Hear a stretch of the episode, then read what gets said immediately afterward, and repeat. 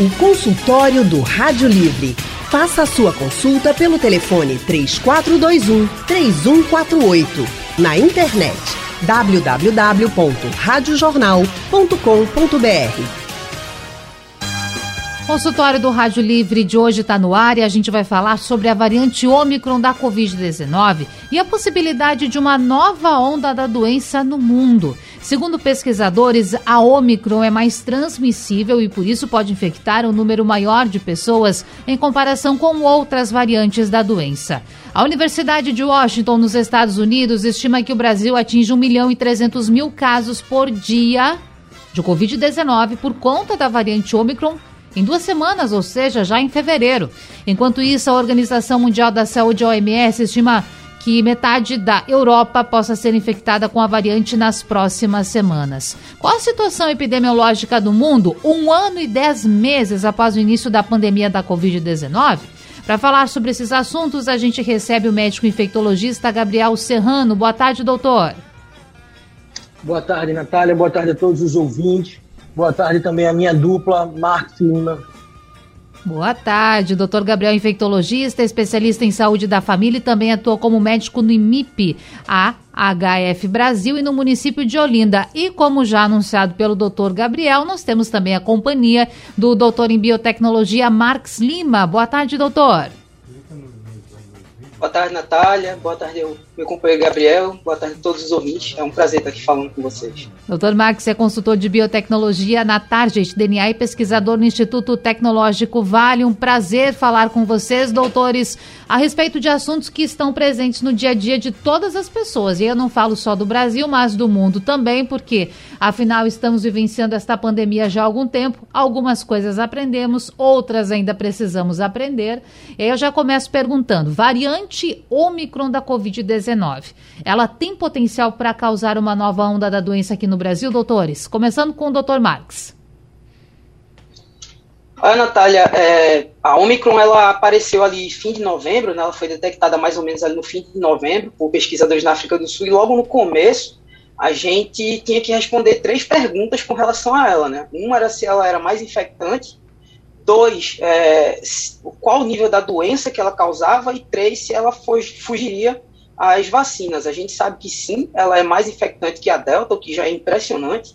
É, a gente sabe que ela também foge a vacinas. E hoje a gente tem indícios de que ela causa uma doença menos letal. Esses indícios são de estudos em laboratório, né, em modelos animais, né, então a gente ainda não tem esses dados corretos é, validados em humanos, mas em animais a ideia é que ela cause uma doença é, menos letal. Então, sim, ela tem o potencial de causar uma, uma nova onda, isso já está acontecendo em alguns países. Alguns pesquisadores não chamam nem de onda o que a Omicron fala, né? eles falam que é um paredão, que se você for olhar o gráfico da Omicron, ele não sobe de forma sequencial, como foi uh, com a Gama aqui no Brasil e com a Delta, né?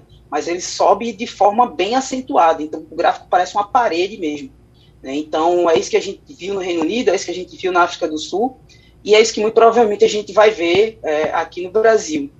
O que a gente precisa saber daqui para frente é a quantidade, né, a gravidade que essa onda vai causar. Né? Então, o que a gente teria que fazer para prevenir a acentuação dessa onda, né, e no caso para internações e mortes, seria vacinar o maior número de pessoas o mais rápido possível.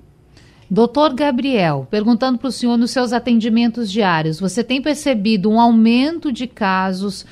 A variante. Bom, nós já temos a circulação da Omicron aqui no estado de Pernambuco, no Recife também. Isso foi confirmado no finzinho da semana passada pela Secretaria Estadual de Saúde. Como tem sido o dia a dia com os atendimentos? O que o senhor tem percebido também em conversas com colegas?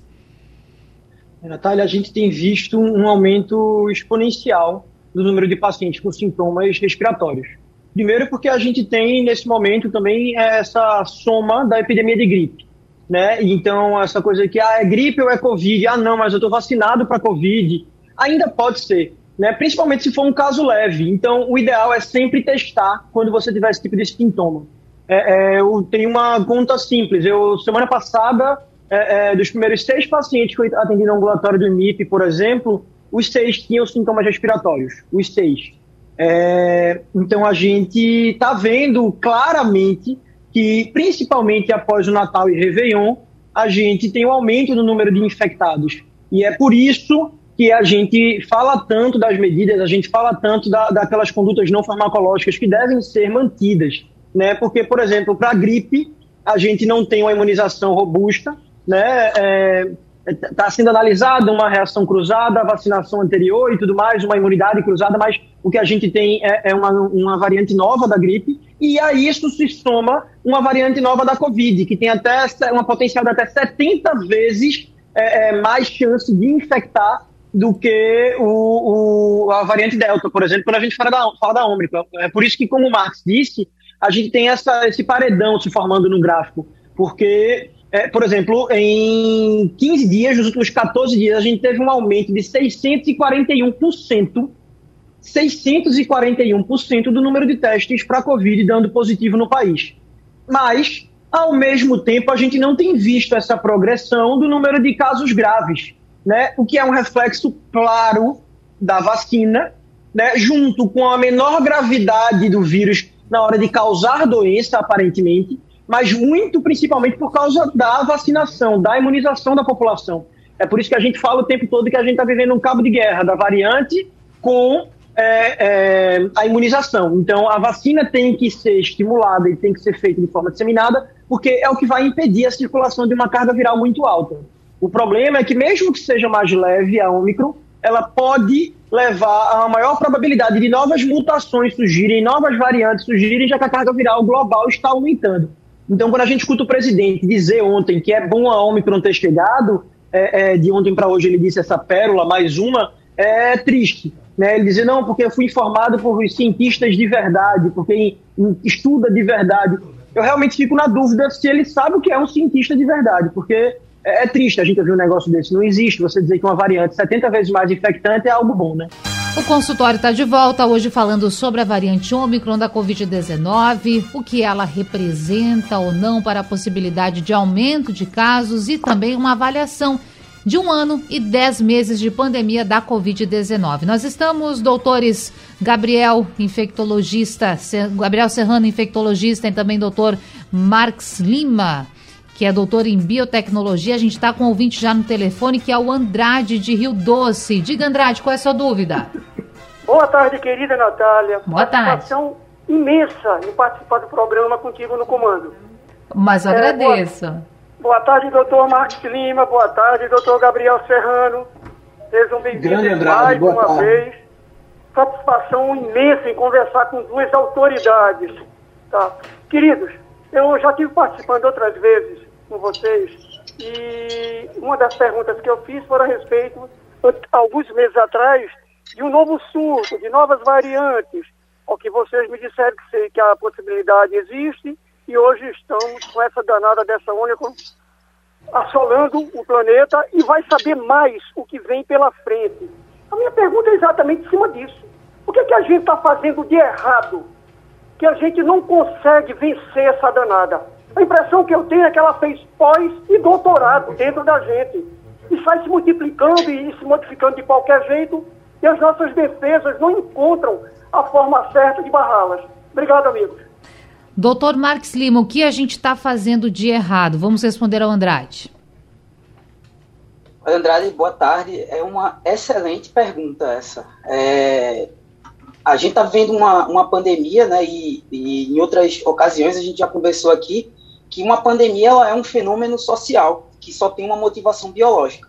Então, nesse caso, a gente tem um problema que é o vírus, mas a gente, para resolver esse problema, a gente precisa de organização enquanto sociedade. Então, todo mundo tem que fazer alguma, alguma coisa. Né? Então, é, você, você, enfim, as pessoas estão se cuidando, né, usando máscara, enfim, se vacinaram, é, então a gente está tomando a, as nossas medidas, mas isso não depende só da gente.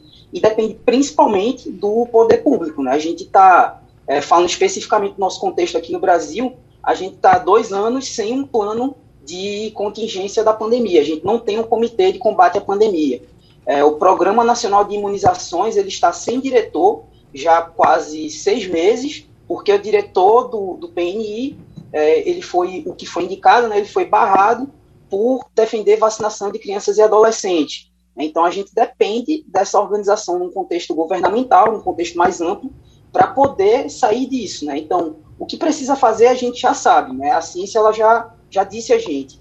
Né? No começo a gente é, tinha a máscara, quando não havia vacina, a gente sabia que a máscara funcionava, depois veio a questão que a gente descobriu que o vírus ele se espalha no ar, então a gente está começando a dar preferência a ambiente ventilado com ventilação natural.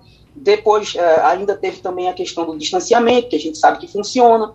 E depois de tudo isso vieram as vacinas, que é o que está salvando a gente, né? em especial aqui aqui no Brasil. Só que, além de tudo isso, a gente precisa de um, de um plano para poder conter isso enquanto, enquanto sociedade.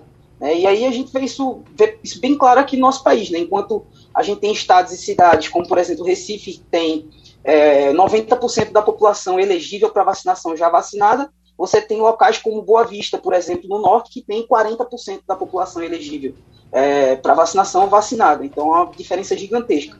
O que é que muda de Recife para Boa Vista? É justamente essa questão de, de estratégia política, né, de ação é, dos nossos governantes e um pouco também é, de colaboração da, da sociedade, mas principalmente de ação dos governantes. Bom, eu estava até, doutor Marx e doutor Gabriel, essa semana acompanhando uma entrevista e um doutor falava o seguinte: nós não tivemos desde março de 2020 uma campanha vamos dizer assim, uma campanha institucional que seja, é para falar para incentivar o uso de máscara que é algo tão simples e isso não aconteceu ainda. Então, de certa forma, isso também prejudica. Bom, a gente pode sair em qualquer lugar, nós vamos ver pessoas ou utilizando a máscara de forma errada, ou utilizando máscaras que a gente já sabe que são máscaras que não, não trazem uma proteção. Não sei se total, mas não protegem de forma adequada. Sabemos das dificuldades financeiras, é claro que muitas pessoas têm nesse contexto. Ou seja, falta, doutor Marx, esse incentivo mesmo, como você falava. Natália, o, é, o... só um adendo, Marcos. O governo federal gastou mais dinheiro para fazer o marketing da nota de 200 reais do que para fazer propaganda para a Covid. Então, a gente vê o tipo de prioridade né, de quem está comandando as políticas públicas no país da gente. É, foi, foi gasto também mais dinheiro é, produzindo, tanto para o Exército produzir cloroquina em excesso, que a gente não vai ter como usar, porque não tem demanda para isso, é, e fazendo esse tipo de propaganda do que com, com ciência, por exemplo. É, outra coisa que a gente tinha aqui era o inquérito sorológico do Brasil, para saber como a Covid estava se espalhando aqui, né, e quantas pessoas pegaram, e qual, qual era a tendência de espalhamento da doença aqui no Brasil. Eu acho que travou aí a conexão com o Dr. Marx. Mas vamos seguir, vamos Acredito, Natália, acredito que ele ia dizer que nos últimos dias a gente não tem essa programação da, da evolução do número de casos, a gente não faz o rastreio das variantes no país da gente de forma adequada. É, é, Pernambuco, por exemplo, só começou a fazer testes genéticos no segundo semestre do ano passado e também nos últimos, é, é, nas últimas semanas, né, quatro semanas praticamente, a gente não tem é, é, o infogripe, não tem os dados de infecção respiratória virais, das infecções respiratórias virais passados pelo governo federal para a Fiocruz e para outros órgãos. Então a gente está, nesse momento, às escuras. Sem falar no apagão dos dados, né, doutores? Daqui a pouco a gente vai falar sobre isso também. O Edinaldo de Pesqueira está na linha, Edinaldo. Diga. Boa tarde. Boa tarde. É, essas pessoas que tomaram três vacinas, elas correm algum risco de ter de voltar a doença de corona? Bom, pergunta do Edinaldo, então. Quem já tomou a primeira, a segunda e a terceira, que é chamada de dose de reforço, pode ter coronavírus novamente, doutor Gabriel? Vamos então com o doutor Marx. Está conosco o doutor Marx. Vou segurar, viu, Edinaldo, a sua pergunta, porque eu também estou curiosa para saber disso, até porque, por exemplo, Israel já está testando a aplicação da quarta dose da vacina contra a Covid-19. Consultório do Rádio Livre de volta, falando sobre Omicron, Covid-19, dúvidas dos nossos ouvintes. E a gente foi antes para o intervalo, depois de ouvir a pergunta do Edinaldo de Pesqueira. Doutores, pelo telefone o Edinaldo falou o seguinte: tomei a primeira dose, tomei a segunda dose, fiz a dose de reforço contra a Covid. Posso pegar o coronavírus mesmo assim, doutor Marques? A resposta é sim. Você pode pegar a doença, você pode provavelmente desenvolver é, algum sintoma, ainda que de forma mais leve, mas o que a vacina faz, na verdade, é principalmente lhe proteger contra as formas mais graves dessa doença, contra é, internações, contra, enfim, você precisa de UTI ou que seja entubado, que seria algo mais grave. e ainda também ela protege é, de forma um pouco maior, né, de forma ainda maior, é, contra as eventuais sequelas da Covid, que também são, são um grande problema que essa doença tem causado. E é importante também estarmos atentos. Agora, chegou uma outra pergunta por aqui, falando, claro, a respeito dessas questões. O Diogo, do bairro da Torre, falando o seguinte: agora eu vou encaminhar então esse questionamento ao doutor Gabriel. E o nosso ouvinte, o Diogo, fala assim, doutor: entre a Covid-19 e a gripe influenza H3N2, qual das duas tem o maior tempo de infecção? É, as duas, no caso, que ficam por mais tempo, né, atuando no corpo, tem diferença? É, Natália, depende muito da pessoa que estiver infectada, mas no geral, é, a Covid, é, nos últimos dias saiu até uma atualização, ela pode durar, durar ali é, é de 5 a 10 dias, enquanto a gripe normalmente dura uma semana. Então, a questão da Covid é que ela normalmente pode ser transmitida mesmo antes dos sintomas começarem, né, na fase pré-sintomática, ou até naquela pessoa que não tiver sintoma em momento nenhum. E é, quando há sintoma, normalmente essa infecção, essa chance de infecção, ela dura enquanto os sintomas durarem ali. É, mas no caso da gripe, também. Porém, ela, é, no paciente com Covid, é, depende muito é, é, daquele, do, do, da forma com que essa, essa doença vai se apresentar. Então, se o paciente tem um caso mais grave, é, ele pode transmitir por mais tempo. Então não é uma coisa muito fechada. Mas, no geral, nos últimos dados que a gente tem visto, em pessoas vacinadas principalmente, é, a Covid pode durar menos tempo. Doutores, quero aproveitar essa pergunta e a resposta também do doutor Gabriel para falarmos a respeito da redução do período de afastamento ou de isolamento que o Ministério da Saúde fez a recomendação. Como vocês avaliam isso, doutor Marques? Então, essa, essa, essa diminuição do tempo de isolamento, ela está seguindo uma tendência mundial, né? A agência europeia foi a primeira a fazer isso, né, pelo menos das grandes agências, a, a recomendar essa redução. Após isso, é, a FDA e o CDC seguiram essa, essa recomendação e agora o Brasil seguiu. É, a recomendação do, do, Ministério da Saúde, né, da, da área técnica do Ministério da Saúde, ela é, ela é até, vamos dizer assim, mais elaborada do que a do, do CDC, né? A, os americanos, eles recomendam um tempo de isolamento por cinco dias, depois, depois disso, se você não tiver mais sintoma, é, você pode sair, e aqui não, eles recomendam um, um, teste no quarto dia, se você não tiver mais sintoma, e aí se, você, se esse teste der negativo e você não tiver com sintomas mais, você pode sair. Que é importante falar dessa, dessa recomendação, tanto do CDC, quanto do Ministério da Saúde, quanto da Agência Europeia, é que ela não é necessariamente algo. É, uma, ela não tem uma preocupação direta com o espalhamento da doença. A preocupação é em deixar pessoas que estão doentes é, paradas. A preocupação ela é mais direta com a diminuição da força de trabalho, porque pessoas doentes não podem trabalhar, do que diretamente com o espalhamento da doença. Né? Aqui no Brasil, pelo menos há a preocupação de ter um teste negativo. Então, se a partir do quarto dia você não tiver mais sintoma e tiver um teste negativo, é, você pode sair. Se não, é, são 7 a 10 dias é, sem sintoma. Né? Então, ela parece ser, ser bem prudente, mas essa questão do teste negativo ela é primordial. Agora, doutores. É coisa, pode falar, doutor. Só um detalhe importante, desculpa, Natália, é que é, uma coisa importante também é que o tempo de isolamento começa a considerar o papel da vacinação dentro é, é, da evolução dessas pessoas que estiverem ou não. Ou seja, aquela pessoa que está completamente vacinada com todas as doses, com reforço e tudo mais, ela vai ter um tempo de isolamento reduzido frente àquelas pessoas é, que não tiverem né, essa vacinação completa, principalmente aquela quando você tem a exposição a casos. Isso é uma diferença muito maior é, em relação à exposição de pessoas assintomáticas que tiveram com contato com alguém que deu positivo ou está suspeito.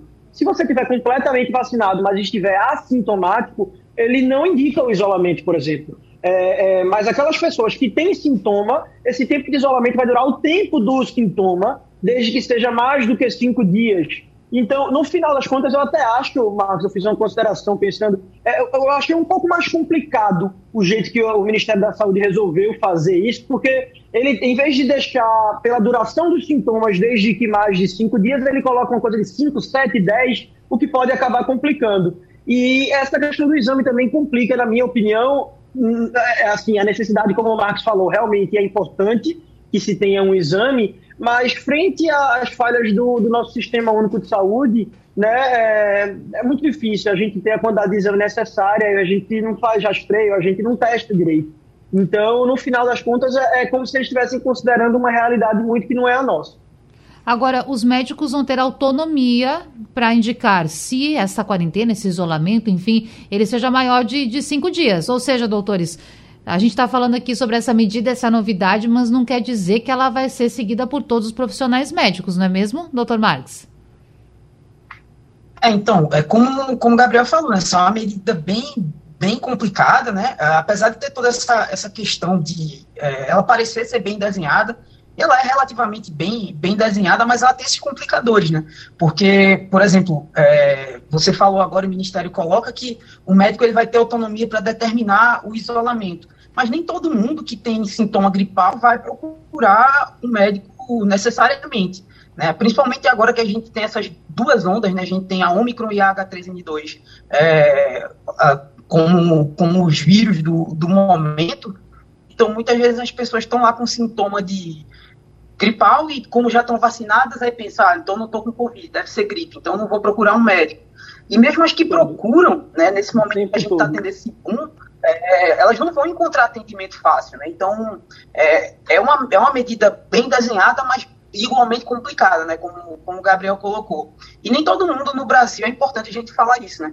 Que nem todo mundo no, no Brasil tem é, acesso a atendimento médico com essa facilidade que, que o ministro da Saúde, às vezes, ou quase sempre, tende a colocar.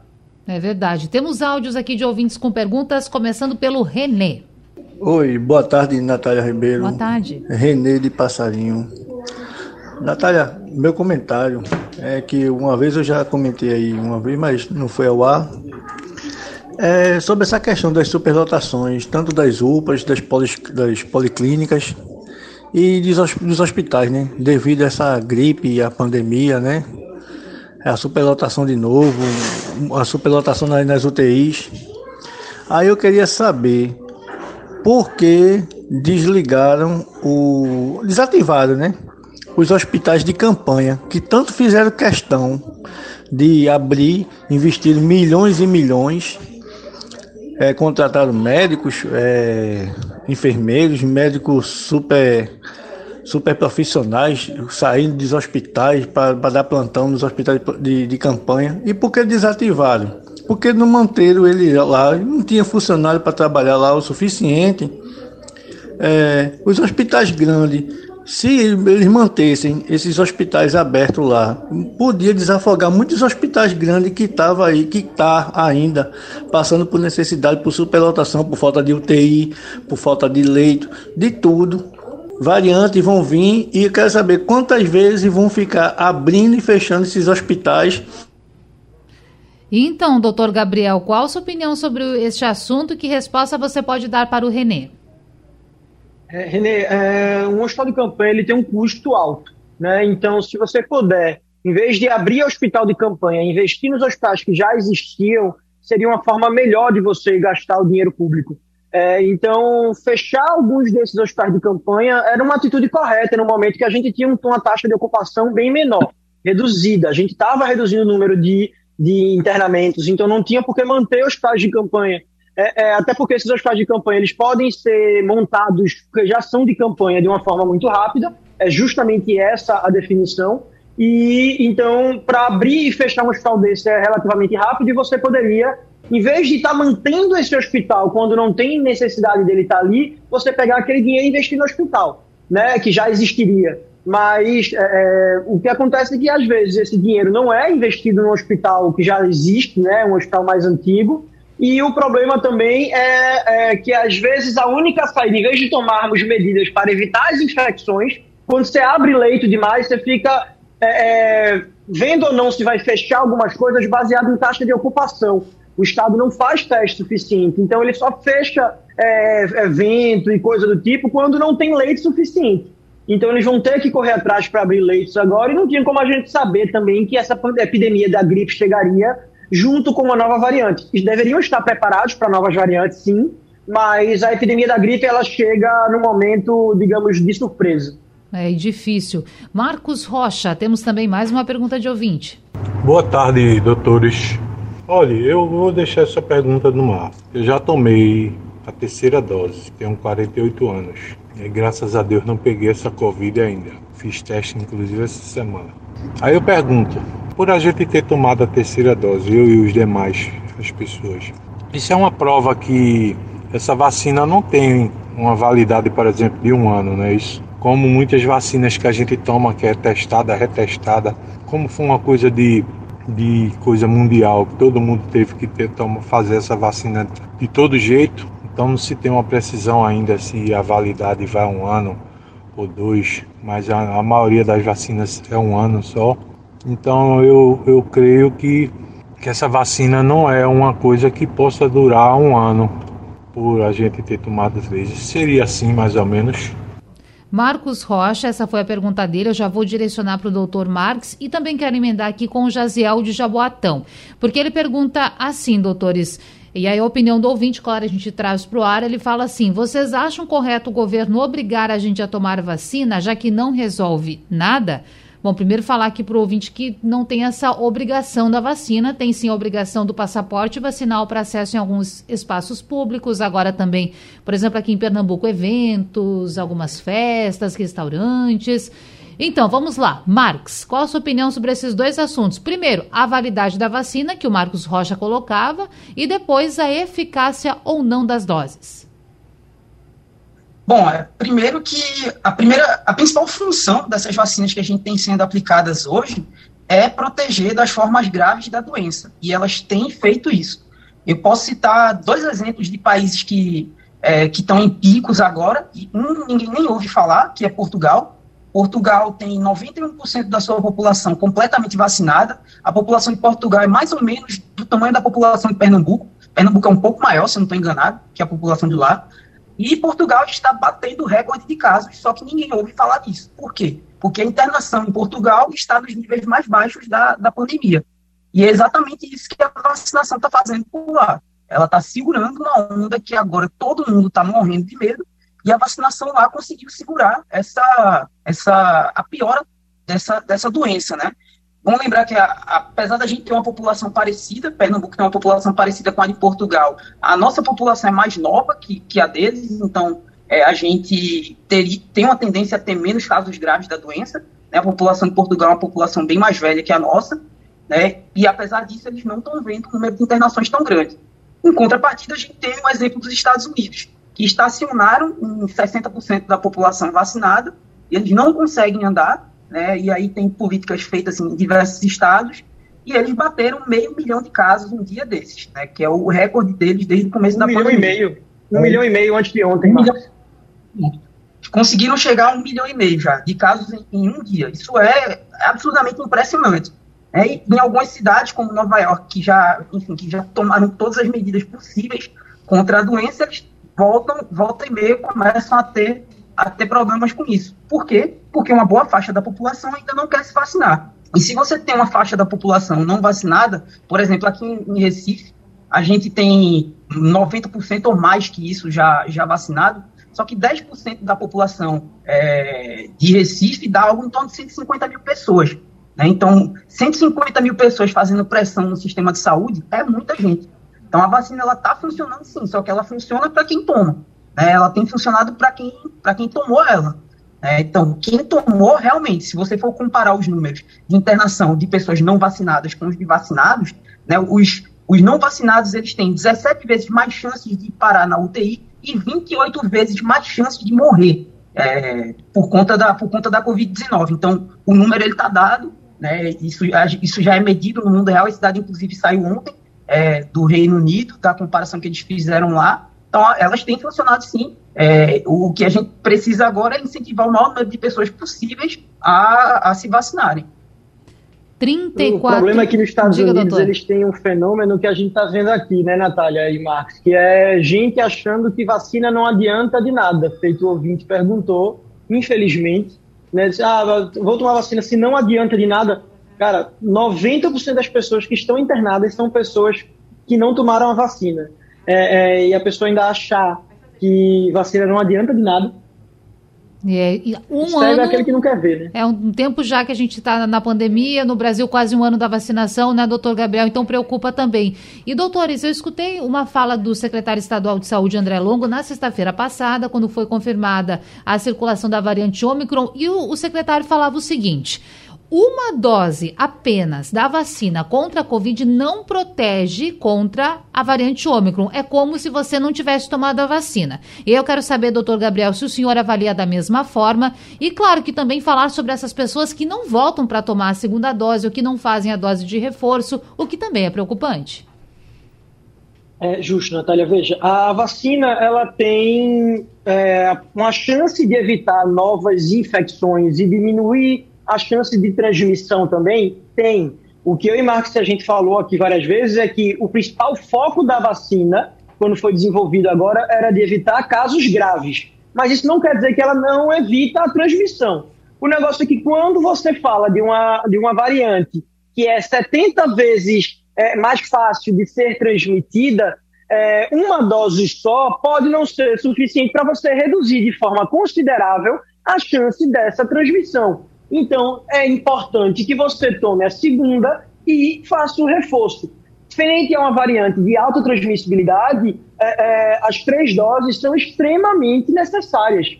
Né? As duas, com certeza, e o que ele fala de uma só não é necessário, não é suficiente, é porque se a gente tivesse uma grande é, porcentagem da população apenas com uma dose, não tivesse um número alto de pessoas com as duas, né, é, se fosse só uma dose, a gente estaria vivendo, frente a essa variante, praticamente o mesmo que a gente viveu antes.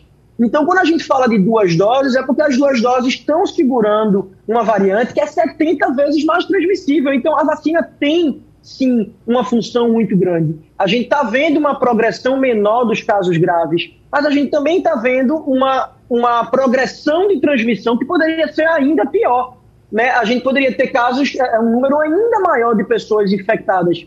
Então, é, a gente precisa, nesse momento, entender que as vacinas são extremamente importantes. Aí esse negócio, ah, tem chance de se infectar? Lógico que tem, nada é 100%. Mas a gente não deixa de usar cinto de segurança no carro, porque se a gente bater, tem chance de morrer? Tem. Mas com o cinto de segurança, a chance é muito menor. Se eu levar um tiro de colete de bala, tem chance de eu morrer? Tem. Mas eu vou deixar de usar colete de bala se eu for pra, um policial for trabalhar numa operação? Não. Por quê? Vai diminuir a chance. Eu vou usar colete é, é, salva-vidas quando eu for para o mar? Vou. Então, assim, é uma coisa muito simples. A vacina não é 100%, mas nada é 100% praticamente nessa vida. Infelizmente, nem Jesus Cristo foi. A gente precisa entender que se a gente não tiver as pessoas vacinadas num número muito grande, a gente não vai sair dessa. As variantes, elas não são a causa do caos, elas são a consequência dele. Ou acha que é, é, é, coincidência que a variante do Brasil mais importante veio de Manaus, que foi o pior lugar na hora de você poder lidar com a pandemia? Não foi coincidência. Então a gente tem que entender o papel que a gente tem. Cada cidadão tem um papel importante. Então pode se infectar? Pode.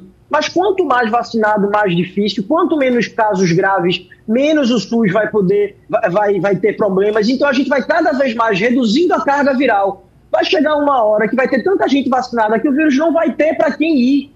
E aí vai começar a reduzir a chance de infecção até a pandemia ir embora. Mas só vai embora quando a gente tiver muita gente vacinada. Edson de Brasília Teimosa no telefone com a gente. Oi, não. Boa tarde. Boa tarde, Edson. Diga.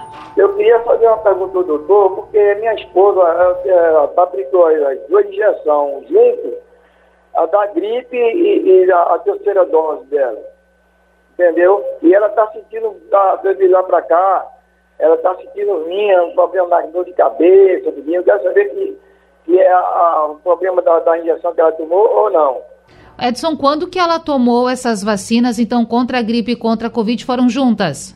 foram juntas as duas. E foi quando? O senhor lembra? Foi quarta-feira passada. E, então ela tá com dor de cabeça, tá se sentindo cansada, é isso? É, dor de cabeça, cansada, tudinho, ela. Tá bem. Bom, doutor Marques, explique então para o nosso ouvinte Edson. Bom, Edson, é, existem os efeitos é, que a gente chama de efeitos adversos da vacina, e esses que você relatou, eles são bem parecidos né, com com os efeitos que são, são ditos, né? Dor de cabeça, um pouco de febre, você pode ter coriza, dor no corpo, cansaço, enfim, tudo isso é, é perfeitamente é, normal. Só que esses efeitos, por conta da vacina, eles costumam passar em. Eles duram no máximo 48 horas. O que pode ter acontecido nesse caso é que a sua esposa ela pode ter, ela já deveria ou poderia estar infectada por algum, algum vírus, e aí pode ser Covid ou gripe mesmo, e aí não deu tempo da vacina é, cumprir o efeito dela, né? Que a gente sabe que as vacinas é, principalmente da Covid, elas levam um tempo, é, mais ou menos 15 dias, até o seu corpo ele responder de forma adequada a ela. Com a gripe é algo, com a vacina da gripe é algo bem parecido também. Então, o que pode ter acontecido é não ter dado tempo disso acontecer, né, com, com a vacina e a sua, sua esposa ter se infectado com algum, com algum outro vírus, porque uma semana é, com, esses, com esses sintomas não é algo, não é algo comum como efeito adverso de vacina. Doutor Marcos, Lembrando doutor... que é importante a gente dizer que pode sim, não está errado tomar as duas vacinas juntas. Isso. Tá? No começo tinha, não era autorizado porque não tinha certeza. Aí depois viu que era, que era seguro e por isso essa certeza veio e foi liberado.